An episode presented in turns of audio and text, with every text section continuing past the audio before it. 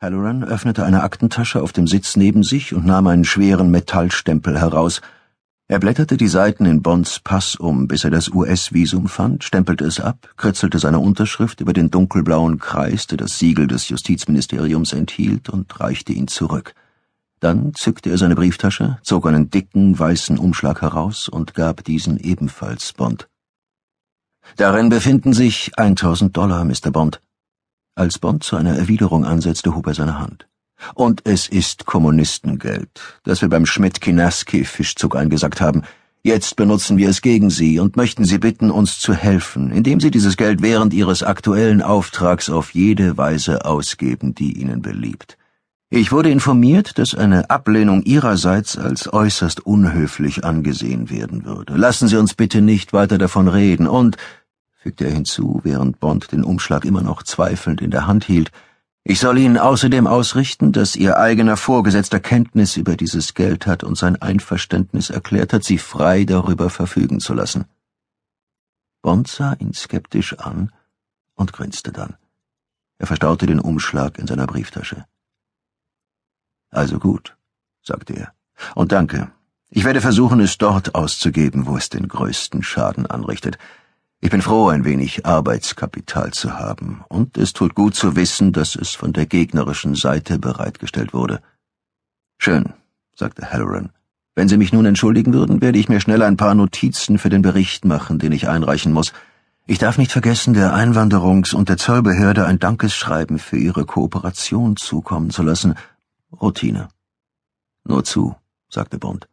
Er war froh, ein wenig schweigen und aus dem Fenster schauen zu können, um seinen ersten Blick auf Amerika seit dem Krieg zu werfen. Sie hielten vor dem besten Hotel in New York, dem St. Regis an der Ecke Fifth Avenue und 55. Straße. Ein finster dreinblickender Mann mittleren Alters in einem dunkelblauen Mantel und mit einem schwarzen Homburg auf dem Kopf trat hinter dem Hotelportier hervor und kam auf sie zu. Auf dem Bürgersteig stellte Halloran ihn vor. Mr. Bond, das ist Captain Dexter. Er verhielt sich ehrerbietig. Darf ich ihn Ihnen jetzt übergeben, Captain? Sicher, sicher. Lassen Sie sein Gepäck einfach nach oben bringen. Zimmer 2100, oberster Stock. Ich werde mich um Mr. Bond kümmern und dafür sorgen, dass er alles bekommt, was er wünscht. Bond drehte sich herum, um sich von Halloran zu verabschieden und ihm zu danken. Für einen Augenblick hatte Halloran ihm den Rücken zugewandt, da er dem Portier etwas über Bonds Gepäck mitteilte. Bond sah an ihm vorbei über die 55. Straße. Er kniff die Augen zusammen. Eine schwarze Limousine, ein Chevrolet, bog direkt vor einem Taxi scharf in den dichten Verkehr ein. Das Taxi bremste daraufhin abrupt und sein Fahrer schlug mit der Faust auf die Hupe. Die Limousine fuhr weiter, schaffte es gerade noch über die grüne Ampel und verschwand die Fifth Avenue hinunter Richtung Norden.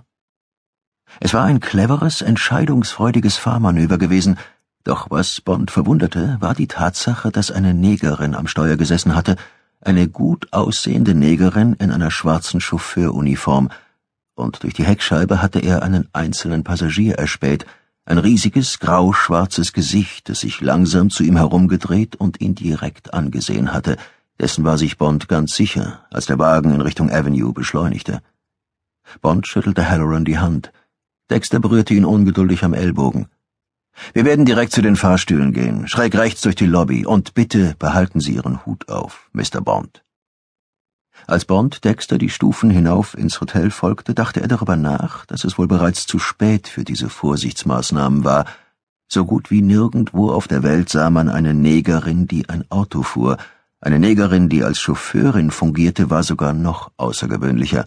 Selbst in Harlem war das kaum vorstellbar, doch von dort stammte der Wagen zweifellos. Und die riesige, schwarze Gestalt auf dem Rücksitz? Das grau-schwarze Gesicht? Mr. Big? Hm, murmelte Bond, während der Captain Dexters schmalem Rücken in den Fahrstuhl folgte.